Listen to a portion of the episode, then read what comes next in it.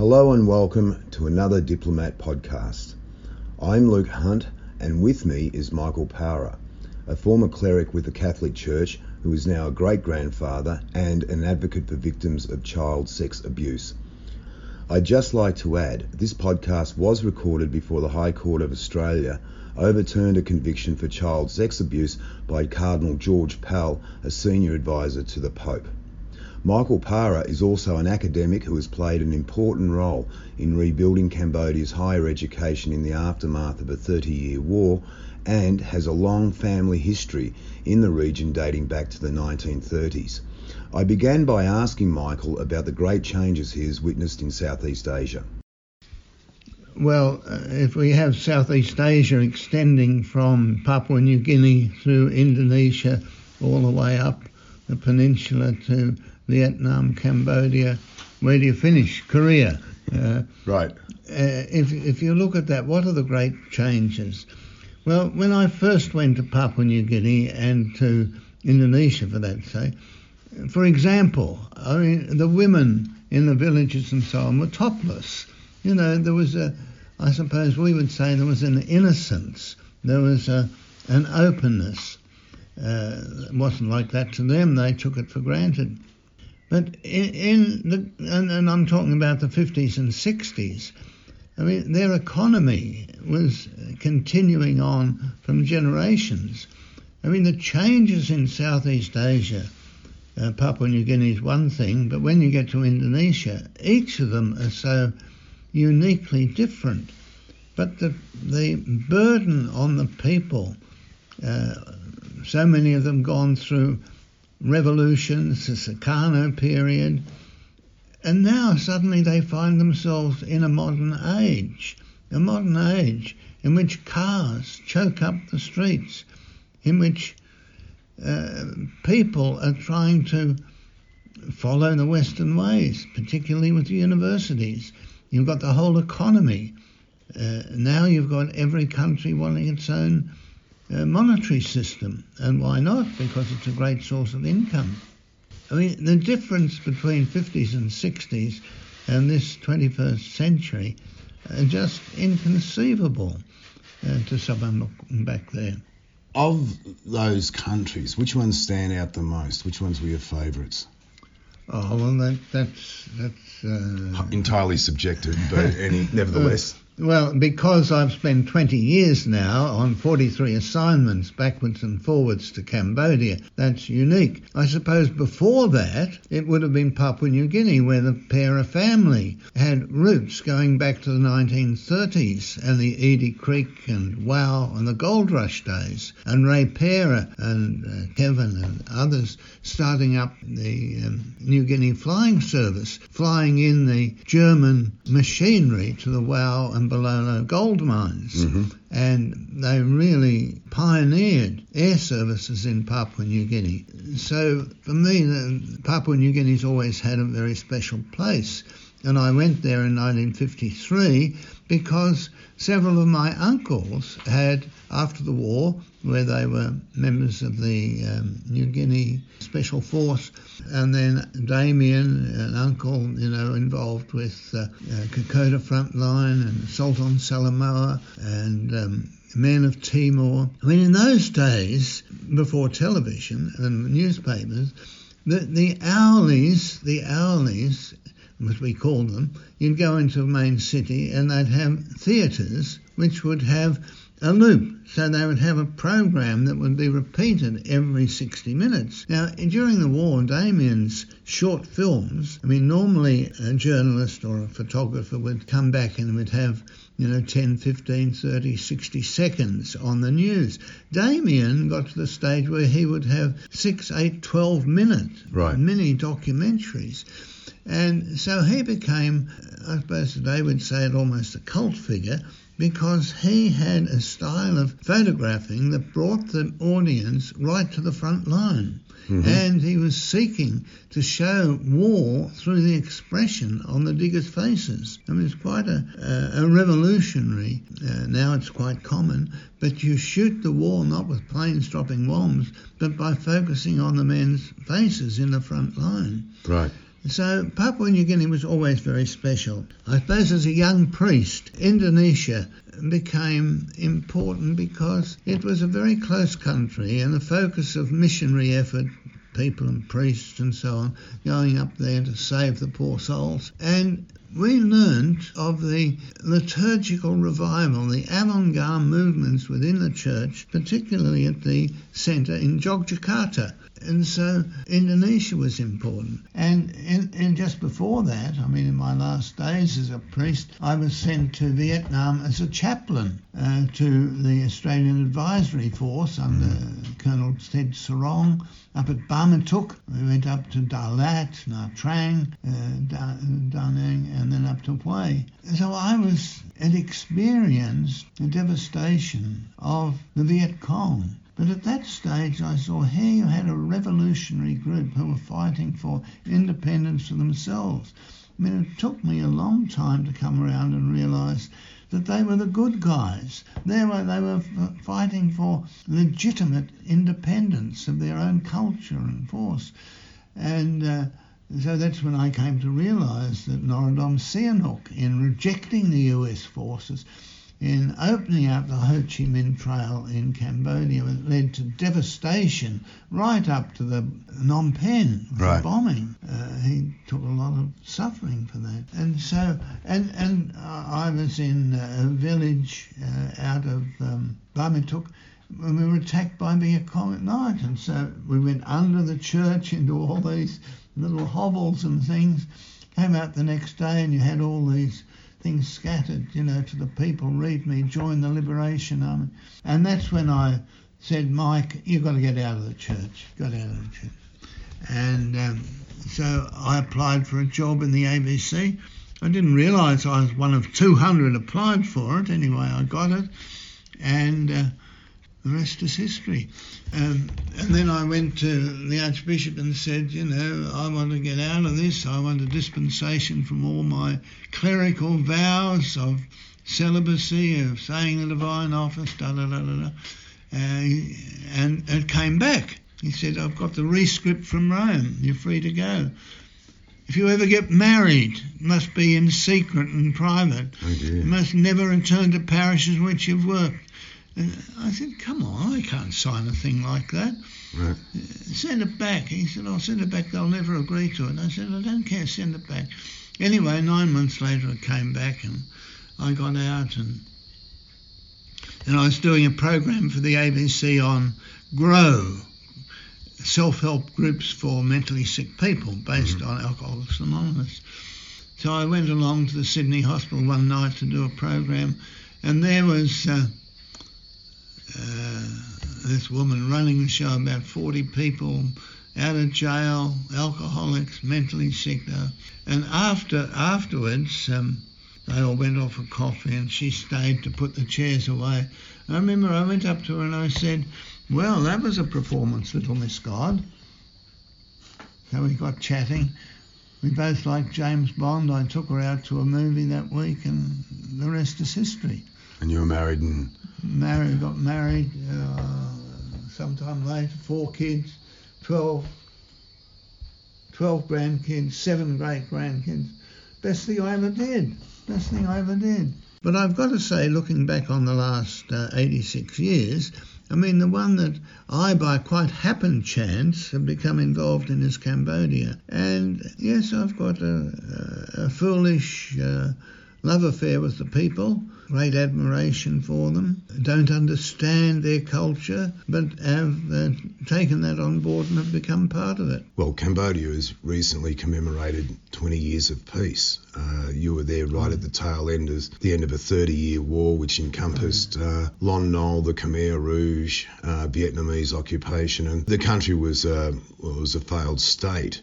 How do you think it has improved over the last 20 years? And the country is still riddled with many problems. Well, that's true. I mean, I arrived in November 2001. I'd, I'd just finished at Melbourne University and uh, I volunteered to work with the IVF program, the Indigenous Volunteer Foundation working among the Australian Aborigines. And I got this call out of the blue from the director of Australian Business Volunteers. Now, both of those were part of AusAid, and they said to me, Look, we're looking for someone uh, for academic professional development among the lecturers at Norton University, and you seem to fit the bill. And she, who was uh, on the board of the IVF and director of Australian Business Volunteers, said, Do you mind if I ring him? So she rang me and said, look, there's this position and they're looking for someone, you know, in three or four weeks' time to go to Cambodia. Would you be available? I said, sure, sure. I rocked up in November 2001, and so I was there for a month or so, giving lectures uh, to academic. So they had scheduled for me six days each week, starting at 7 o'clock, lecturing till 12, 12 o'clock, and then back at 2 o'clock till 5 o'clock. Right. Uh, I said, this is impossible, you know, you don't do it that way. Anyway, we went ahead with them.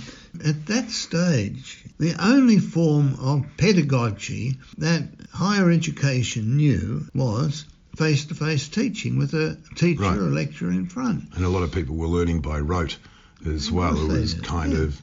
Uh, but it was uh, very unique. I mean, uh, getting to know and work with I suppose there were about 200 academic lecturers at Norton at that stage. Right. Now, any lecturing to 200, you know, is on a short course to nothing. You know, it just can't be done. You know. I suppose things developed from there. This was just after UNTAC. Mm-hmm. So, and this was just after I think Hun Sen had become prime minister for about three or four years or so. Right. He was uh, number two. There were two prime ministers. That's right, in the early 1990s or mid 1990s, and then Hun Sen really after the elections in 1998 again.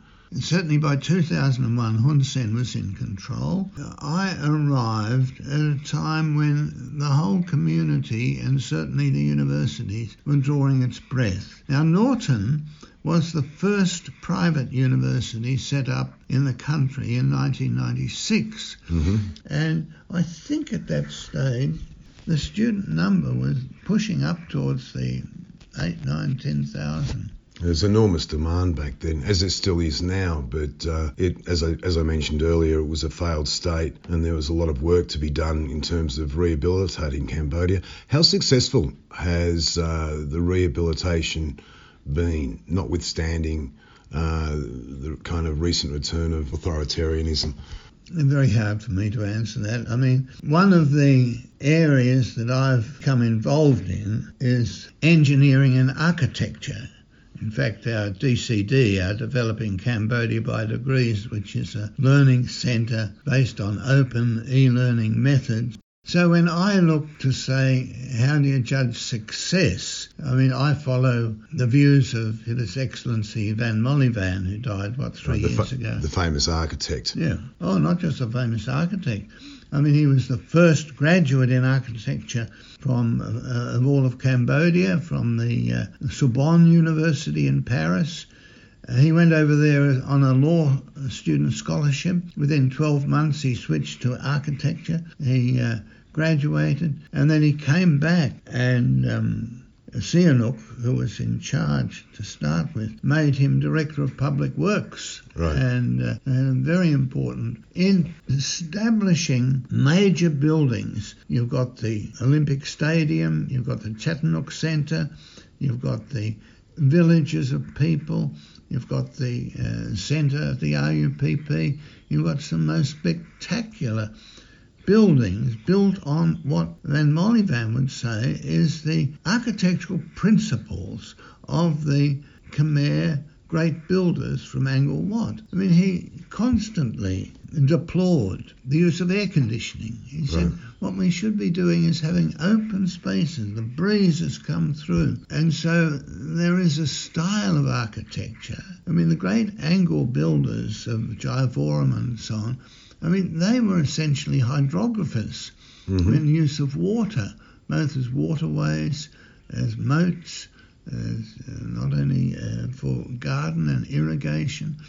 So there is a whole culture of Khmer architecture that Vann Molyvann's thought was vanishing. So when you ask me about changes and what's happening now, I go back there and I look around. I look around the Olympic Stadium and what do I see? One, two, three, four, six high-rise apartment, all in concrete and glass. Nothing to do with the architectural styles suited to the country. And shooting up by the month, building after Oh. building. You know, the number of cranes dot, dotting the um, skyscape Mhm. in Phnom Penh, and um, you know, d- uh, down at uh, Kep, you had that collapse of That's right. There was a recent building collapse. Uh, 36, 38 people killed. killed. Yeah, yeah, and that's what's going to happen. One of the endeavours of the Hun Sen government is that to bring in quality controls, quality controls in education, Right. universities, and in building.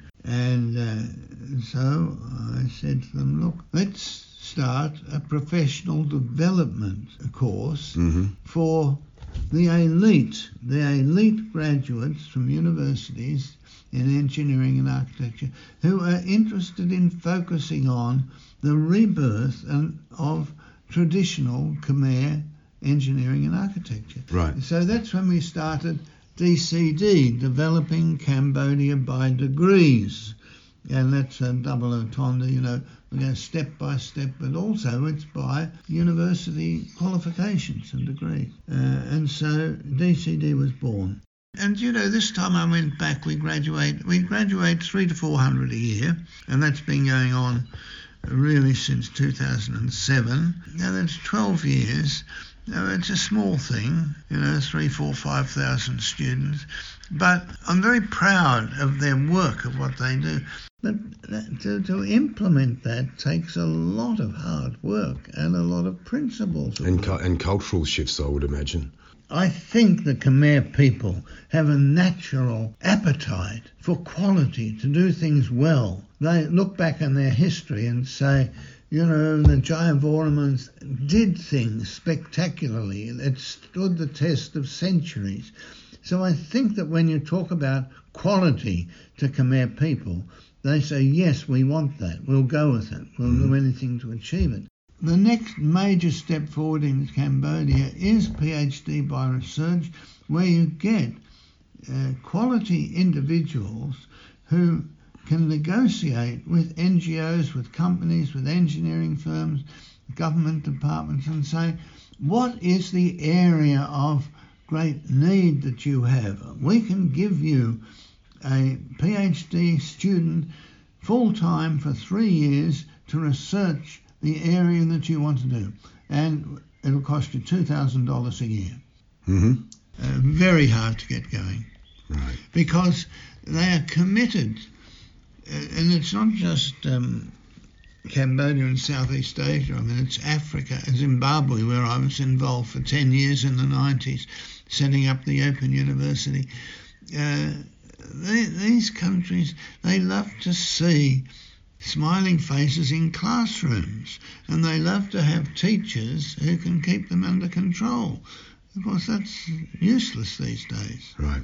Now, on another note, as a former cleric from Australia, uh, you were heavily, deeply involved with uh, supporting uh, victims of pedophiles within the Catholic Church, which resulted in the Royal Commission and the subsequent jailing of uh, George Pell, Cardinal Pell, number two in the Vatican. When you look back, and it's still recent history, when you look back where it all started and how it ended up, how does that leave you? Oh, now. appalling, appalling, and devastating. You see, I, I, I went uh, into the seminary in 1952. I was there for eight years. Uh, apart from a couple of incidents, we were pretty oblivious to sexual abuse. I mean, the one thing we look back on in our seminary training is how sex was totally ignored. I mean, here they were training guys who were going to be celibate for the rest of their life, and they don't even mention, you know, the drive, the power, the uh, urgency of continuing the human race through sex. I mean, it's denial, denial, denial. So when the pedophile scandal broke, and I suppose it really didn't break until the early 90s. Uh, now, as I look back, uh, of the 278 guys that uh, were ordained when I was in the seminary, 21 of them, 7%, 21 of them have been convicted of pedophilia uh, and committed and, and convicted in court of law, or have had compensation paid against them, or have fled the country or died awaiting sentence. 21 of guys that I knew. Uh, two of them were in my year. One of them was um, a terrible sex maniac almost. You know, the trail of destruction he left behind, not just with kids, but with women. Uh, so in, all of that came as a terrible shock. And uh, as you know, with uh, your nephew, I'm involved in a group of guys who were at the seminary. We meet each month and have done so for 30 year, years. All of us are shocked. We certainly welcomed the Royal Commission, but like the rest of the Catholic and the wider community, we were blown off our feet by the appalling stories that emerged. And it wasn't just that these graduates, as priests, who were pushed through eight years of training without proper and adequate preparation, but the thing that knocked the hell out of us was the way bishops continued to cover up. The church continued to cover up. I mean, Denis Hart in the Victorian Parliamentary Committee of uh, Inquiry, he admitted at that stage that the Catholic Archdiocese had spent $18 million defending priests in court and they had spent and they had spent 18 million dollars in giving compensation to victims, mm-hmm. which really tells you that the church says defending our own is, is as important as helping the victims. Right. And even now, even now, I mean, you've got Bird up in Ballarat who's fighting, you know, for one of his pedophile priests against he lost the court case and cost him a million dollars. There's one in Melbourne that cost him two to three million dollars. But they continue to carry on in a sense of denial. I mean, this is what has devastated the Catholics of Melbourne and the world, and why the when I grew up in St James Garden Vale, we'd have over 2,000 people at Mass every Sunday. Now, when I go back to 78, lucky to get to 100, less than 10% of census Catholics participate in religious activities today. Right. And so the church is defending, the people have walked away, walked away. I mean, not one of my brothers or their children go near a church. Mm-hmm. It's a dirty word. You know, Catholicism equals pedophilia equals George Pell. Right rightly or wrongly, that's the perception. And you've got to say that ordinary Australians who are more interested in footy and cricket than, than Jesus, uh, they are no fools.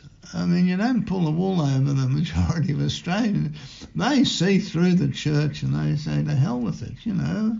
Mm-hmm. The extraordinary thing is that the church is so powerful and rich. Uh, at the moment, I mean, they get huge sums, huge sums of money through the education system, uh, huge sums of money through the uh, hospital and medical system, and in the social welfare system. And right. George was very successful at that. Uh, I remember saying to mm-hmm. Eric Hodgins, a mate of mine, priest still, uh, uh, I said, Eric, you know, I, I don't get George. And Eric said, "Mike, come on, it's simple. He just doesn't have the faith. Just doesn't have the faith." well, so be it. Oh, at least, at least there was a stop put to it, and I understand that in America now there are class action suits being launched against the Boy Scout uh, Association, and that's looking to become. Uh, people are talking that as uh, this will be the next step in terms of pedophilia and the molestation of boys really across the Western world. Uh, you see, I see priests and the church as different. Mhm. I mean, the Boy Scouts don't go out and say, you know, here we've got dedicated people and they've given their whole lives to God and they're not going to get married and they Right. won't. You don't have that with Boy Scouts. So I think that the church is in a different category. Right. And why? Uh, I mean, I'm still chair of what we call For the Innocents. It's a group of only 56 of us, but we are committed to advocacy for the victims and healing of victims. It's our only focus, and we stick to that. And we look at positive things. We're trying to set up gardens of healing in uh, hotbeds of pedophilia around parishes and in dioceses. Um, we're developing a theology of the child because we see in training the child as a special individual was neglected, and this has led to priests abusing children. Um, we've got a strategy for um, uh, restoring the face of Jesus in parishes. So we try to be very positive and not to be negative, and to work with um, you know those uh, good guys still in the church. Right. And on that note, at 86, what's next? A lot, a lot, a lot. When I was at Bhubaneswar in uh, eastern India with um, Community Aid Abroad, I went to a guru and he read my palm and he said, See all lines there, you will live to be 99. So I've got 13 years to go. Some way to go. Uh, A lot to do. On that note, Michael Parer, thank you very much. Thanks, Luke.